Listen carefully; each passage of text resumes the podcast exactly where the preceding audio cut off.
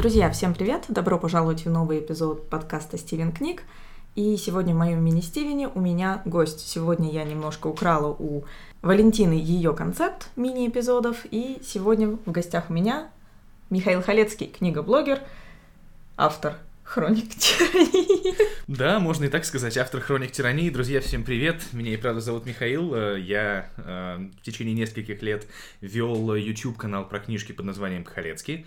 Потом я его подзабросил и сейчас веду снова. Плюс, как верно Наташа и заметила, у меня еще есть проект, называется «Хроники тирании». Это YouTube-канал и еще паблик ВКонтакте можете поискать, в котором я рассказываю про э, тоталитарные режимы, которые существовали в первой половине 20 века. Спасибо, Михаил. Пожалуйста, Наталья. Маленький дисклеймер, я там очень неудачно посмеялась э, в названии «Хроники тирании», но только потому, что я постоянно неправильно произношу название канала. «Хроники террора» или тирании, или тоталитаризма, вот... Вот, да, я была в итоге опять не уверена и решила подавиться нервным смехом. Но Сегодня у нас очень серьезная тема. Угу. Сегодня мы говорим об одной очень-очень серьезной книге. Там никаких шуток. И речь сегодня пойдет о романе «Семь смертей Эвелины Хардкасл». Но вот вопрос, Наташа, сразу же вопрос. Как так вышло, и ты должна нас просветить меня, в первую очередь мне напомнить, и просветить наших уважаемых слушателей, как так вышло, что в русском издании у нас семь смертей, а в зарубежном издании семь с половиной? Как так? О, да, это одна из моих любимых историй с открытым концом, как всегда. Э, дело в том, что не во всех англоязычных изданиях эта книга называется «Семь с половиной смертей» Эвелины Хардкасл. Даже так? Дело в том, что британское издание, оригинальное, ну, самое оригинальное издание, оно называется так же, как и в русском переводе, «Семь смертей Эвелины Хардкасл». То есть там она только семь раз умирала. А вот в американском издании они решили, что больше лучше, и добавили еще половину. Угу. Объяснения этому никакого нет. В одной из статей Guardian я нашла эм, комментарий от главного редактора этой книги э, в американском издательстве, который сказал, ну, мы посидели, подумали с нашей маркетинговой компанией и решили, что, ну, больше лучше. Почему бы и нет? Так, ну больше лучше. Сделали бы 8 смертей, 9. Но с другой стороны, если было 9 с половиной, уже отсылочка к фильму специфического содержания. Поэтому, наверное, решили на 7 с половиной остановиться. Я могу свою тоже теорию вбросить. Давай. Интрига. То есть 7 смертей, окей, это уже по-своему довольно непросто. Люди не умирают 7 раз, Мгм. а согласно книжке умирают. Почему? Мы сейчас с вами об этом поговорим. Но 7 смертей это интересно, но не так интересно, как семь с половиной смертей. Как может человек умереть наполовину? Возможно ли это? В зомбака превращается или что происходит? Это непонятно, это дополнительная интрига, дополнительный такой слой, который, как мне кажется, ну вот и смотивировал ребят в западных издательствах обратиться к такому варианту. Но у нас э, в России книжка, изданная азбукой Атикус, э, называется «Семь смертей Эвелины Хардкасл», и вот как раз про нее мы сегодня и поговорим. А, у меня есть еще такая версия, что это они хотели отличиться чем-то от других похожих названий. Например, «Восемь жизней Стеллы Фортуны» или, э, например, «Семь мужей Эвелины Хьюго». Там опять Эвелина. То есть очень-очень сложно. Так мало вариантов названий, которые можно дать книгам, поэтому как-то приходится вот выкручиваться, по половинке добавлять. Приходится креативить. Мгм, да, ну, Мгм. собственно, зато нам теперь есть что обсудить. Мгм. Но давай вспомним, о чем вообще эта книга, и тем из вас, кто не читал, мы немножко расскажем, Мгм. и, может быть, станет интересно. И, кстати, очень-очень важная информация. Этот эпизод со спойлерами. Когда я дочитала книгу, я полезла слушать, смотреть отзывы других людей, и практически никто не рассказывает о книге со спойлерами. Мы сегодня это сделаем. Поэтому, если вы еще не читали, сейчас очень важно нажать на паузу, пойти купить книжку, прочитать ее, вернуться и послушать нас. Ну да, можно поставить на паузу прямо сейчас, либо послушать еще буквально полторы минутки, может быть, чуть-чуть больше, когда я вброшу затравочку. Кусок в самом начале, а, я не знаю, это первая глава, или он как пролог рассматривается, я, к сожалению, не вспомню, но это первые буквально 10-15 страниц книжки. И они зацепили меня так, что я ходил и пересказывал эту завязку своим друзьям, и я сейчас ее вспоминаю, меня мурашки по всему телу бегут. И когда я друзьям пересказывал, тоже были мурашки. К делу. Вы просыпаетесь в темном лесу. Где-то вдалеке, вот, вот только-только должен забрежить рассвет. У вас нету памяти о том, кто вы такой, чем вы занимаетесь, но вы понимаете, что вы мужчина, и на вас есть э, какие-то раны. Вдруг появляется некий незнакомец, сует вам в руку компас, правильно Мгм, там так да, все происходит, компас. и с помощью этого компаса вам удается пройти сквозь этот темный лес, мимо черных стволов и выйти к особняку.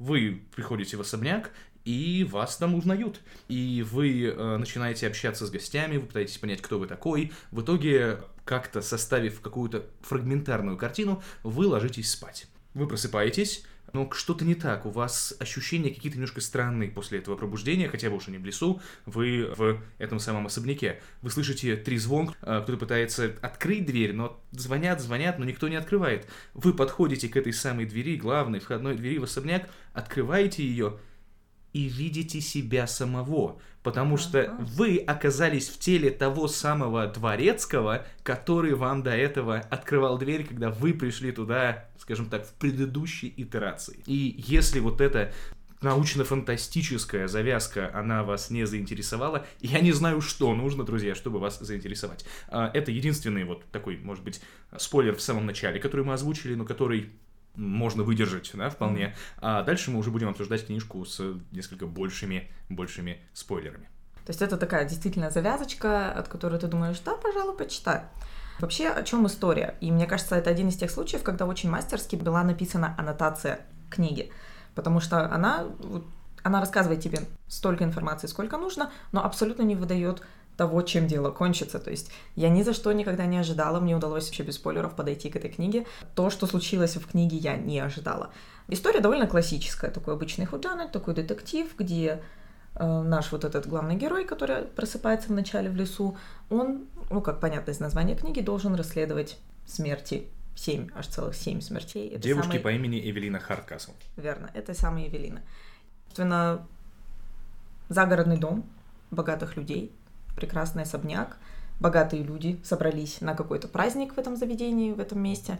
И, ну, типичная такая атмосфера Агаты Кристи. Угу. Ничего удивительного. Но, как Михаил уже рассказал... Удивительное момент... все-таки есть. Удивительное все-таки есть, когда э, наш главный герой просыпается в телах разных персонажей, разных участников этого мероприятия. И, конечно же, он не ограничивается этими двумя. На протяжении каждого дня он просыпается в теле нового человека, и эта новая перспектива должна ему каким-то образом теоретически помочь найти убийцу Эвелина. В этом и все дело. Да, я правильно понимаю, это можно назвать э, день сурка. День О, да. сурка, э, при этом с пробуждением не в одном и том же теле, как было в фильме с Биллом Мюрреем, но в новых телах, и всякий раз у тебя новая перспектива. Плюс, если я правильно помню, автор позволяет читателю проникнуться различными ощущениями от разных тел. Угу. Ты просыпаешься в теле старика, но ты не можешь прыгать как козочка. Тебе приходится обращаться за помощью к своему слуге, который тебя там помоет, который тебя оденет и так далее. Ты можешь немножко ходить, но тебе тяжело. Ты в теле толстяка чувствуешь себя по-другому. Ты в теле молодой девушки о, кстати, Или... забавный факт, он ни разу не просыпался в теле девушки. Ага, вот. Я сам себе, кстати, завидую, друзья, что удастся перечитать и э, все как это восстановить снова, потому что я, когда я читал, мне нужно вспомнить, это был ну, январь не этого года, это был январь 2019 года, да, в mm. рамках небольшого марафона. Но, кстати, э, тут же немножко отойдем на секунду.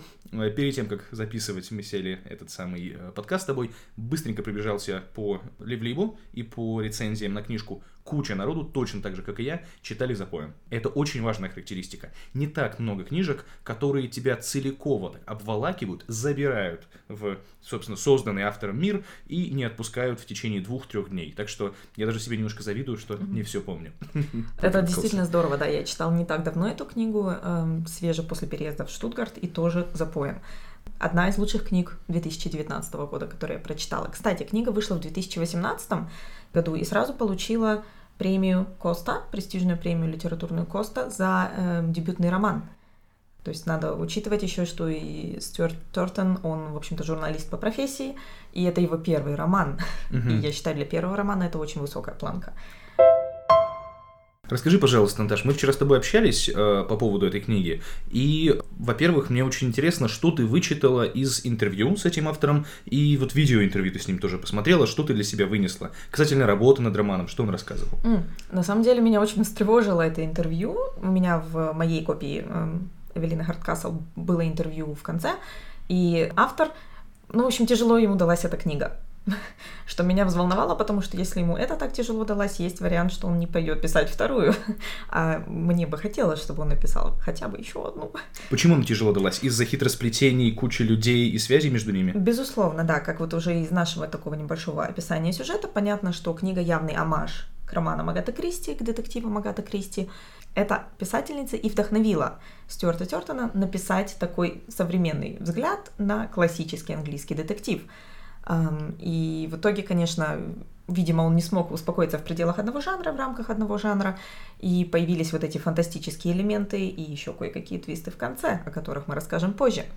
И, конечно же, вот эта постоянная путаница с тем, что... То есть ты как читатель, ты уже ну, напрягаешься следить за тем, в каком теле сейчас находится наш персонаж, с кем он сейчас общается, куда он переходит, и как на это влияют другие тела, в которых он был и так далее. В общем, это не просто, это действительно, я рисовала себе такую карту, кто где, когда находился, mm-hmm. где они пересекались, эти персонажи непросто. И, видимо, в какой-то момент автор зашел в такой вот небольшой писательский блог, не знал, куда повести историю дальше, как лучше выйти теперь из этого клубка, как вывести свой персонаж из этого клубка. Эм, и мне кажется, он нашел очень креативный вариант. Mm-hmm. Действительно. И Стюарт Тёртон рассказывал в интервью, что планировал написать книгу за год. Mm-hmm. Он, он подкопил денег и ушел с работы, чтобы за год написать эту книгу, э, потому что она не выходила у него из головы. Три года спустя жена допинала его до дописания книги. И, в общем-то, мы все этому очень рады. Как говорится, хочешь насмешить Господа, расскажи ему о своих планах. Да-да-да. Если не ошибаюсь, ты видел обращение даже этого автора к книгоблогерам российским да. на конференции какой-то. Да, совершенно верно. Это было, это было мероприятие, организованное Азбука Атикус. Э, они очень классно подходят к взаимодействию с блогерами. И, во-первых, они прислали роскошный совершенно бокс, такая черная коробка, перевязанная алой лентой. Ты ее открываешь, а там на таком приятном материале лежит и сама книга. Кстати, очень приятное издание. Я видел и английская, да, paperback. Не, неплохо, но русская в твердой обложечке его просто приятно держать в руках. Это для тех из вас, кто книгофил не только по части текста, но и по части изданий. Плюс к этому они положили маску, потому что, алло, там есть чумной доктор, здравствуйте. Если вы еще сомневаетесь, врываться в книжку или нет, это, это книга с чумным доктором. Идите, это нужно, почитайте. А, плюс там часы, ну, конечно же, куда без часов в книжке похожи на День сурка, ну, такие песочные. И, мне кажется, что-то еще было. Это раз. Два, э, в рамках, мне кажется, крайней на этом подкасте можно говорить крайняя встреча или лучше последняя? А, а, соответственно, мы э, пришли на эту встречу с моими друзьями книgoблогерами, с другими ребятами. Мы посмотрели анонс новинок, и в самом конце ребята сделали клевую штуку, собственно, Азбукатикус. Их пиарщики связались с авторами, в том числе с Франком Телье, которого я очень люблю, с автором книги «Семь смертей Евлины Хардкасл», и попросили записать обращение для русскоязычных читателей, и в частности для русскоязычных книгоблогеров. Mm-hmm. И это просто, не знаю, это растопило мое сердечко э, до, не знаю, 100 градусов от нуля до 100, но, скажем так. Оно и забилось чаще и стало горячее. Так что, действительно, ну, я, я не знаю, есть какие-то какие какие кусочки информации о том, работает ли он над новым романом? Я пока не видела пока не видела э, и боюсь проверять, потому что чем чаще я это проверяю, тем больше я расстраиваюсь, потому что чаще всего ответ нет. Но может быть, там родится еще одна идея хорошая mm-hmm. в голове этого человека, потому что, мне кажется, если уже появилась концепт такой книги, как «Семь смертей Эвелины Хардкасл», то там еще что-нибудь заведется. Угу. Вот сейчас очень важный такой момент, я хотел быстренько проговорить. А, чтобы вы представляли, как я воспринял эту книгу, и, может быть, если вы еще не прочли, и вам плевать на спойлеры, я вижу это произведение вот так. Автор прочитал много историй от Агаты Кристи, он проникся ими, но понял, что вторичный продукт создавать не хочет. Ну, зачем миру еще одна история, в которой убийца садовник? Mm-hmm. Ну, типа, да, ты можешь это сделать, но будет ли это интересно? Не нужно повторять одно и то же, если ты не можешь, ну, как-то покреативить. Подумал он, и в стандартный сюжет с семьей, у которой, между прочим, прошлое отнюдь не такое безоблачное, uh-huh. да, там, там есть скелетик и не один в шкафу этих хардкаслов. Соответственно, вот в эту семью, э, в, в эту историю он добавляет элементы, тоже э, вот в рецензиях часто говорят «черное зеркало». Mm-hmm. Да, вот, вот, вот такого, такого порядка ты не знаешь, э, что чем окажется, тебя непрестанно удивляют, твистов просто насыпано. Да даже я вам, не знаю, сколько там минут назад рассказывал, вот он твист в самом начале на первом десятке, не знаю, первый десяток страниц, может быть, два десятка. И вот это, мне кажется, лучше всего описывает этот роман. У нас есть основа типичный whodunit, да, mm-hmm. для тех из вас, да, кто, может быть, не знаком с этим термином, это жанр детективный, в котором у нас есть... Как, как, как бы ты описала whodunit? У нас уже есть совершившееся убийство, и какой-то следователь, чаще всего полицейский или детектив, то есть более-менее официальное лицо, который по уликам пытается раскрыть, кто же это сделал. Угу. И зачастую э, у нас есть э, финальная встреча. Э, вы помните по да, романам Агаты Кристи, как он собирает всех в одной комнате, э, расхаживает и ниточка за ниточкой показывает, как же все все-таки происходило. Ну так вот, и у нас есть история Агаты Кристи, в которой намешан, я не знаю, квантовый скачок, uh-huh. у нас есть э, День сурка, у нас есть черное зеркало, и с моей точки зрения это очень правильно если бы это была стандартная история, ну, это бы, могло бы быть неплохо, но не так прогрессивно и не таким современным романом он бы воспринимался. И тут, Наташа, у меня к тебе вопрос тоже на ту тему, которую мы вчера обсуждали. Касательно современности романа и касательно его какой-то постмодернистской составляющей. Как ты воспринимаешь э, «Семь смертей» Эвелины Хардкасл? Можем ли мы сказать, что это постмодернистский роман? Как раз, да, мы сперва сошлись на том, что я бы скорее сказал, что это роман, написанный с э, постмодернистскими элементами, с помощью постмодернистских каких-то элементов литературных, но мне тут с утра в душу пришла в голову мысль, что фактически, наверное, можно читать его как постмодернистский роман. Через минуту вернусь. Почему, потому что придется раскрыть еще пару элементов сюжета, чтобы понять почему. Но вообще в целом, да, вот эта вот э, смесь жанров, когда это у нас вроде какая-то фантастика непонятная или фэнтези, это вроде и детектив, и смесь жанров, интертекстуальность, это обращение не только к например, к его зеркалу можно предположить, и романом Агата Кристи, ну вообще к очень большому количеству других литературных первоисточников, это все тоже характерно для постмодернистской э, литературы. Но один большой интересный момент лично для меня, и что, мне кажется, делает этот роман очень важным в этот период литературный сейчас, когда очень многие писатели задаются вопросом памяти, воспоминаний идентичности. То есть как память, как твои воспоминания влияют на то, кто ты есть.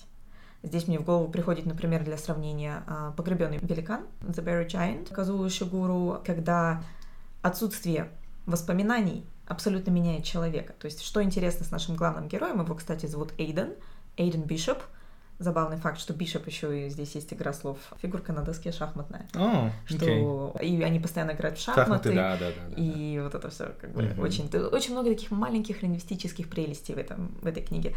Но дело в том, что э, Эйден он просыпается ничего не помня. То есть наш детектив не знает, что ему нужно что-то расследовать. То есть первое время это просто абсолютно потерянный человек где-то в лесу в каком-то доме. Он не знает, кто он, он не помнит ничего, и он далеко не сразу понимает, что он отнюдь не тот человек, в теле которого он очнулся. И э, на протяжении всей книги вот ему дается такое задание. Вот тебе 7 дней на то, чтобы выяснить, кто убийца Эвелины Хардкасл. И каждый день он просыпается в теле нового человека.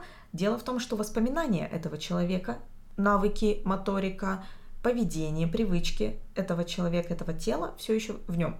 Но кто такой сам Эйден Бишоп. То есть mm-hmm. его как личности, кто его, его очень сложно вообще определить, понять. И дело в том, что он, как наш единственный рассказчик, мы видим только его точку зрения, он сам не знает, кто он. Потому что он сам отмечает, как каждый день его личности, вот эти тела, в которых он просыпается, все сильнее и сильнее вытесняют его, и он становится тем, в чем теле он находится. То есть тем, чьи воспоминания он сейчас использует. А не имея своих, он фактически белый лист – то есть все, что происходит с ним, все решения, которые он принимает, он принимает как уже тот человек, который все забыл. Угу. Его нет. Он вот белый лист с нуля и знакомится с Эвелиной и думает, ой, она же такая добрая, помогу ей. Не хочу, чтобы ее убили, сказал он. А в итоге мы выясняем, кто же такой Эйден Бишоп, кем он был, какая мотивация привела его вообще вот в это место э, загадочное. И ты понимаешь, как сильно риторика твоих воспоминаний влияет на твои решения, на то, кто ты есть, на то, кем ты хочешь стать. И на самом деле я до сих пор не уверена, что согласна. Ну, я не думаю, что от меня требуется согласие или несогласие с концовкой романа, но очень интересно подумать это. Вот, так, давай. Что там э, происходит. Наташа, не только для наших слушателей, но и для меня. Чем заканчивается роман? Мы выясняем, что это чистилище. Не совсем. Это была моя первая мысль. Я была уверена, что он какой-то злодей, и его запихали, потому что ну, это просто сплошное мучение, то, что с ним происходит каждый-каждый день. Но в итоге выясняется, что это не чистилище, это просто очень такая мега хай-тек тюрьма Угу. для преступников. Очень-очень жестоких преступников, то есть крайняя форма наказания, можно сказать.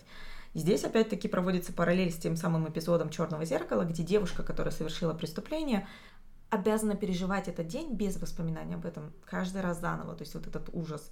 А вокруг нее ходят зрители. Здесь, кстати, входит в игру наш вот этот самый чумной доктор, Мгм. человек в маске, который сперва кажется главным злодеем, но в итоге оказывается, что он всего лишь тюремщик, которого тоже замучило это все настолько, что мне кажется, боже, бедный тюремщик. Ну, то есть по нему, мне Оливер, если не ошибаюсь, его зовут, в конце выясняется, что у него тоже есть имя, и он тоже человек простой, э, но он тоже настолько вот проникся э, пытками заключенных этой истории, что он сам страдал в итоге. В общем, мне кажется, это очень человечная история вот, в конце концов. Но дело в том, что вот в этой самой тюрьме заключенный как раз-таки не наш Эйден и не Эвелина Харткасл, а заключенный там женщина по имени Анна. Это тоже не ее настоящее имя, это имя женщины, в теле которой она вынуждена тоже просыпаться каждый день, без каких-либо воспоминаний о предыдущих днях, и у нее тоже стоит задача найти убийцу Эвелины Харткасл. В итоге выясняется, что это самая Анна, будем так ее называть, она вообще-то террористка, глава террористической ячейки, и напрямую связана с Эйденом, потому что она очень жестоким способом убила его сестру. Мгм. И все это произошло очень-очень-очень много лет назад. По словам Оливера, тюремщика, это вообще какие-то столетия назад было. Но ощущение, что в целом там цифра какая-то до 30 лет, по-моему, фигурировала, что это, то есть это было действительно очень давно. И просто наши персонажи, так как им постоянно стирают память и запускают заново в этот лабиринт, в этот квест, они этого не помнят. Да, ну и кажется, если вам история еще слишком простой, то там к этому всему есть еще третий участник событий, третий а, заключенный, какой-то безумный маньяк, перед которым тоже стоит, с одной стороны, цель найти убийцу Эвелины Харткасл, но он решил пойти окружным путем, дождаться пока и просто-просто перебить всех, по-моему. ну, то есть мотивация этого конкретного персонажа очень странная и не совсем понятная и не совсем адекватно здоровая. И если вам кажется, что это все уже слишком сложно, то это еще не вечер, это еще не конец. Так как мы выясняем, что это тюрьма, и наши главные персонажи там по причинам того, что одна террористка, зачем же там тогда Эйден? Дело в том, что он никакой не преступник, он просто отправился в эту тюрьму добровольно 30-40 лет назад, чтобы помучить эту самую Анну. То есть его цель, в принципе, была там, чтобы убедиться, что ей достанется сполна. Как мы узнаем уже прям почти в конце романа от тюремщика. Э, Но так как наш Эйден, вот человек, который пришел туда с мотивацией помучить преступницу, он потерял память и стал абсолютно иным человеком. Он наоборот понял, что Анна — это его единственный друг, можно сказать, его единственная поддержка, единственный шанс действительно выйти из этого квеста живым. То есть внезапно они становятся чуть ли не лучшими друзьями, и он отказывается покидать эту тюрьму, когда ему предлагают, хочешь выйти? Он говорит, я без нее не уйду. Что совершенно ставит в непонятное положение Оливера, тюремщика, который говорит, ну как-то, как, А что же теперь делать? да, тебе столько всего злого сделала, а ты готов простить. И вот это тот момент, где, мне кажется, эм, вот это влияние памяти, влияние проработки травмы, то, что сейчас очень, очень популярно в литературе, по крайней мере, в западной литературе, как тема общая, эм, и делает этот роман постмодернистским по своей натуре, по своей природе. У всех очень разные мнения. Очень много отзывов от блогеров книжных, от читателей говорят о том, что они не понимают, как, несмотря на прошествие 30 лет, э, несмотря на потерянные воспоминания, как он мог простить то, что сделала Анна ему лично. То есть не говорим уже о тех террористических актах, которые она устраивала вообще в целом вот лично ему. И они действительно уходят в конце вдвоем вместе из этой тюрьмы. Детали не раскрываются, мне было бы очень интересно на самом деле узнать, как, как потому что прошло столько лет, им вернут их тела или что. Они ведь явно не уйдут в тех молодых и здоровых телах, в которых они ну, кто-то относительно молодых, а она всегда в одном теле просыпалась они вряд ли уйдут в этих телах оттуда, из этой тюрьмы. И вообще, как сложится жизнь человека, потому что, я думаю, общество не забыло ее деяния, скажем так. И здесь мне вспоминается один не очень хороший сериал, да, то есть наше сравнение с кривым... Черным зеркалом. Черным, спасибо, с черным зеркалом. Типа, ладно. Я оставлю. Это вот, вот это хроники террора. Хроники террора, кривое зеркало. Тот самый фантастический сериал.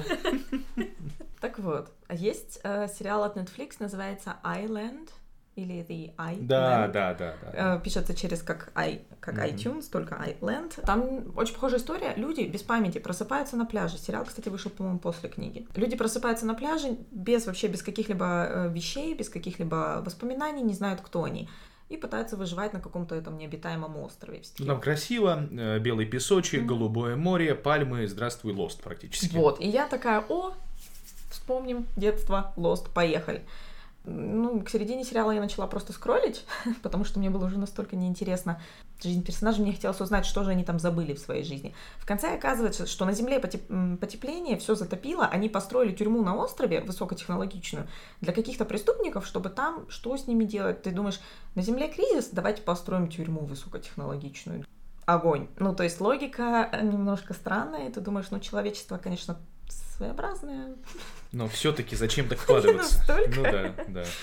Еще бы я добавил, что для тех из вас, кто понимает английский язык, есть очень клевый видеоролик как раз-таки про Island. Mm-hmm. Вот этот вот сериал. А, я не помню название канала, просто можете вбить вот Island, как-то What Went Wrong или problems или просто review, и вы увидите очень смешной видос, где-то вторым или третьим будет, может быть, даже первым, в котором э, автор показывает все лютые факапы по части выстраивания логики повествования. Наверное, если бы я сел смотреть сериал, как и ты, я бы просто думал, ну вот что-то не так. Потому что если, может быть, э, не вдумываться и не прописывать ошибки Э, и не замечать их там письменно, просто складывается в целом впечатление, что-то не так. А там чувак очень четко показал э, глупость, э, непоследовательность действий главных героев уже там, в первой же второй серии, когда э, парень чуть был как это, чуть было не изнасиловал девчонку, но потом он извинился, он такой, ай, ну и ладно, пойдем дальше с тобой гулять. Вот, вот такие вот моменты, они встречаются в сериале, и там все хуже, и хуже, и хуже, и хуже, и хуже. Как раз таки из-за этого и похожих сериалов э, различные контент-креаторы шутят на то, что если прийти в Netflix к продюсерам и сказать, а вот у нас сюжет, он безумный, они даже не прочитают и скажут, любой сюжет, давай, вот вам деньги, э, снимайте.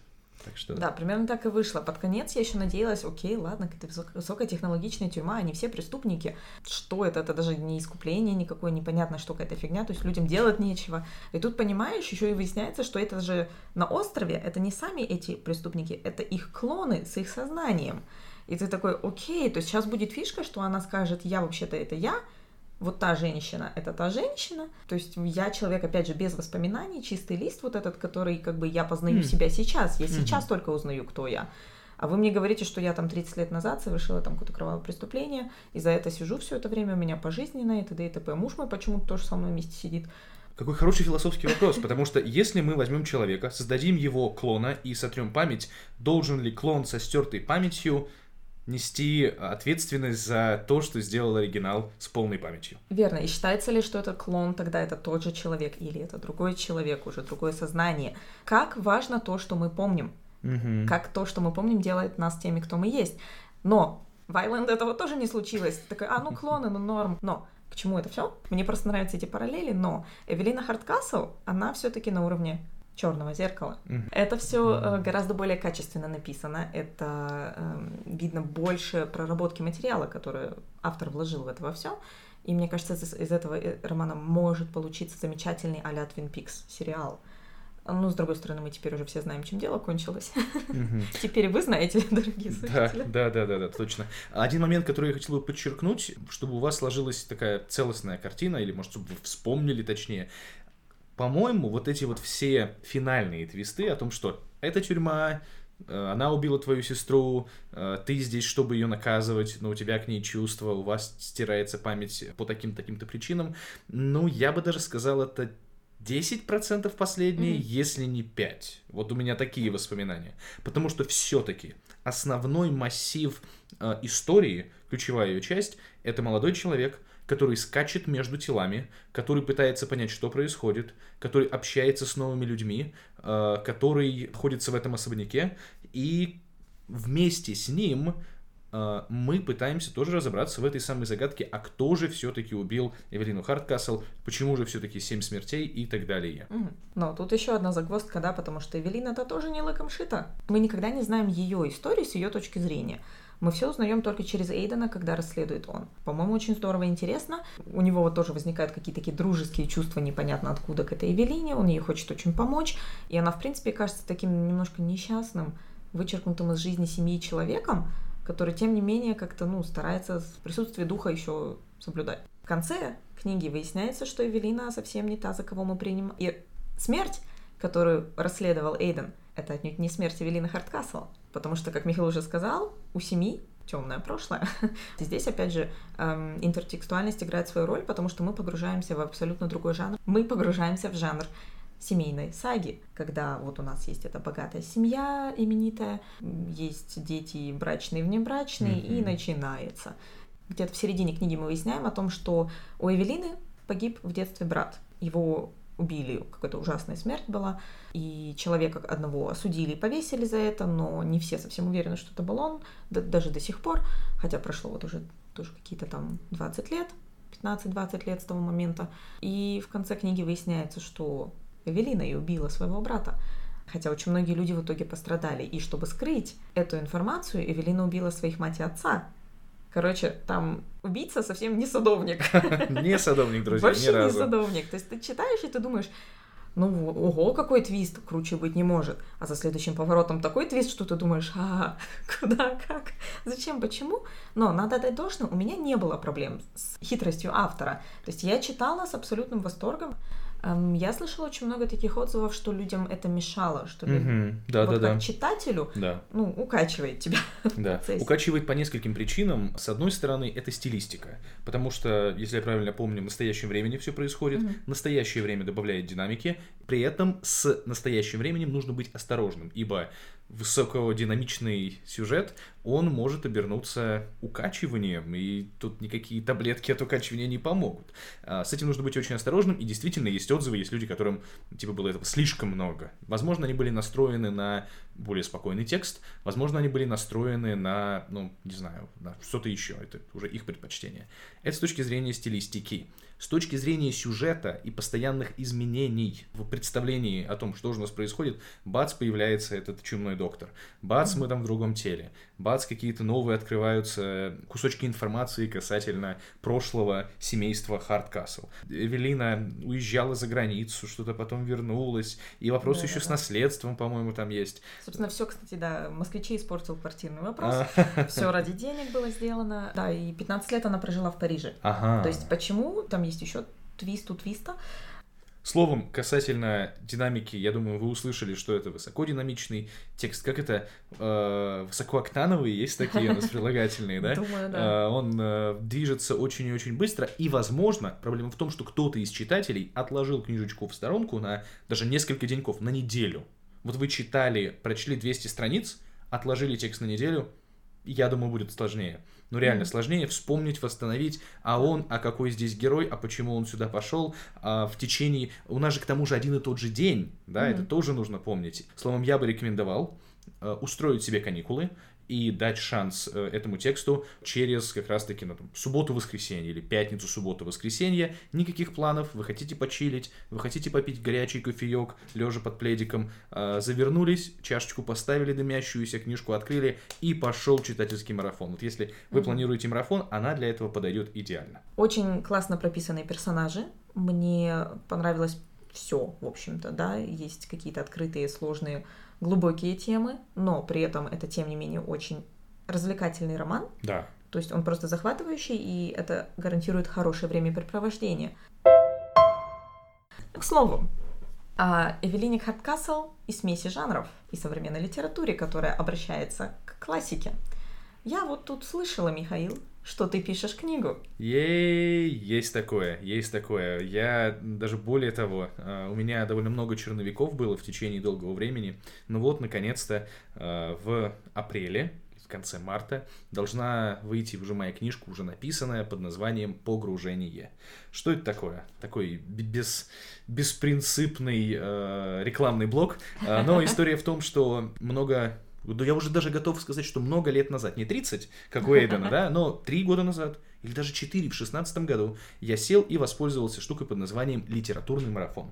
Что это такое? Эту историю придумал Крис Бейти. Uh, называется она по-английски NaNoWriMo National Novel Writing Month. Uh-huh. В течение одного месяца люди со всего мира, uh, обычно это ноябрь, садятся и каждый день пишут 1600-1700 слов. Почему такая цифра? 30 дней по одной тысяче, как это, 500, 600, 700 слов.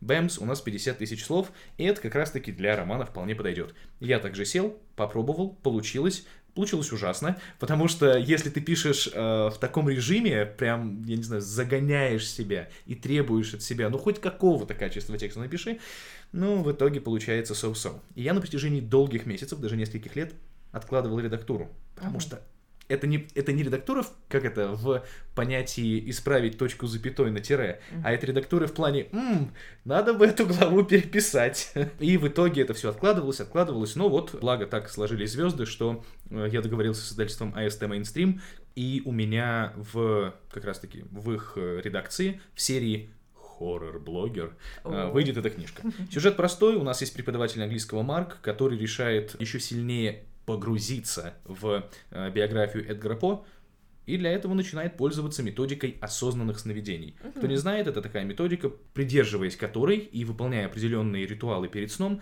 вы начинаете видеть осознанные сновидения. Вы находитесь в тех местах, где хотите оказаться, вы делаете то, что хотите сделать. Ну, по сути, такой VR на максималках. И выясняется, что это не такая безопасная штука, и Марк довольно сильно вскоре начинает сожалеть о том, что он это сделал. Но почему сожалеть? Вы узнаете, когда прочитаете погружение. Ну да, вот, вот, вот, вот, вот такая история. Но я тебе скажу, что процесс написания своих текстов, он очень сильно помогает залезть в голову писателя. По крайней мере, мне так хочется верить, э, что я начал яснее и четче понимать, почему автор э, выбирает ту или иную фразу, выбирает тот или иной сюжетный ход или выбирает ту или иную тематику. Касательно. Агаты Кристи, автор э, Эвелины Хардкасл читал много Агаты Кристи, она проникла сюжетно в его текст. Я читал порядком Стивена Кинга, здравствуйте, вот у меня тоже Стивен Кинг проник в мой текст. А кто проник больше тогда, Стивен Кинг или Эдгар Аллан По? Слушай, ну, касательно э, построения сюжета, мне хочется сказать, что Кинг и куча аллюзий и омажей, это все, конечно, эдгаровских. У меня не получилось сделать, как я хотел изначально, потому что я ленив, и у меня был писательский блог, и вот такие же проблемы были, которые и у автора «Семь, семи, семи смертей», я изначально хотел, знаешь, три уровня отсылок. Отсылки типа «Бар Ворон», ну, типа, алло, конечно же, все поймут, к чему отсылка. Чуть-чуть дальше отсылка к какому-нибудь там программное обеспечение West Point угу. например, да, ну уже, уже посложнее. Но ну, если, ну, если откровенно спросить, типа, да, то, что West Point Academy, да, то, что учился. Угу. И третий уровень, какой-нибудь там совсем жесткий вариант, какая-нибудь там четвертая строчка из э, одного из ранних изданий его стихов, типа для совсем хардкорных фанатов, которые угу. только там спустя 20 лет в тексте но в итоге я ленивое создание и ограничился, ну, тут, то там рассыпанными отсылочками из его биографии, но я надеюсь, читателям будет интересно. Безусловно, я уже жду с нетерпением. Я, в принципе, люблю Эдгара Аллана, нашего По. Есть у тебя какие-то планы на дальнейшие книги? Слушай, планов много, их слишком много, и самое смешное, что следующий мой труд я осознал, он родом из Эвелины Хардкасл. Кроме шуток. Как я рада, слава богу. Ну, в общем, если Стюарт Тортон не напишет роман, напишет Михаил Халецкий. Справедливо. Отлично, очень рада услышать это.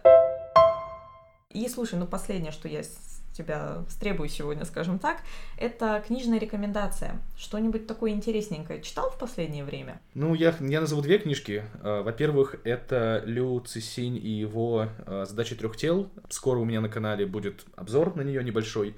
Это блестящий современный sci-fi, при этом с низким-низким поклоном и реверансом э, к Артуру Кларку, к Айзеку Азимову и касательно, может быть, не столько касательно стилистики, сколько касательно эпичности. Это и э, путешествия сквозь космические да, пространства, это и многолетние какие-то планы, вспомните Академию, да, в которой там на не то что десятилетия, столетия и тысячелетия все развивается, очень интересно. Э, и так что Лю, Люци Синь, однозначно Китай, ей. Э, друзья, напоминаю, вам не обязательно ехать в Китай, чтобы купить эту книжку, вы можете ее где-нибудь э, взять взять и э, почитать. Э, у нас в России или где бы вы ни находились. Вторая книга, она несколько раз ко мне на ум приходила, пока мы записывали этот выпуск, Наташ. «Мертвая зона».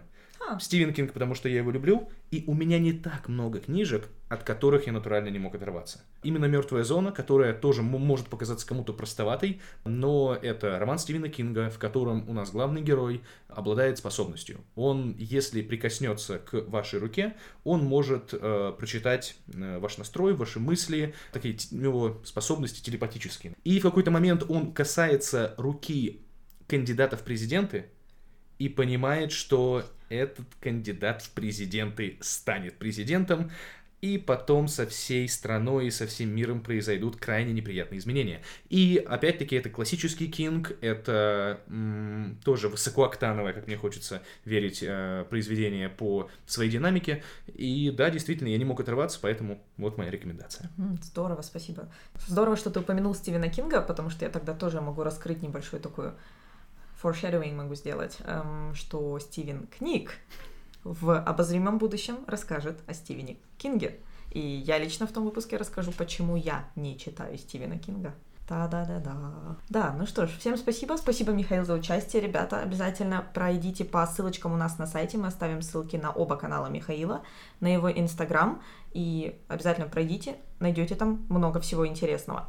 Ну, а я скажу спасибо, был очень интересный разговор. Наташ, приглашай еще, буду рад. Всем спасибо и пока. Всем пока.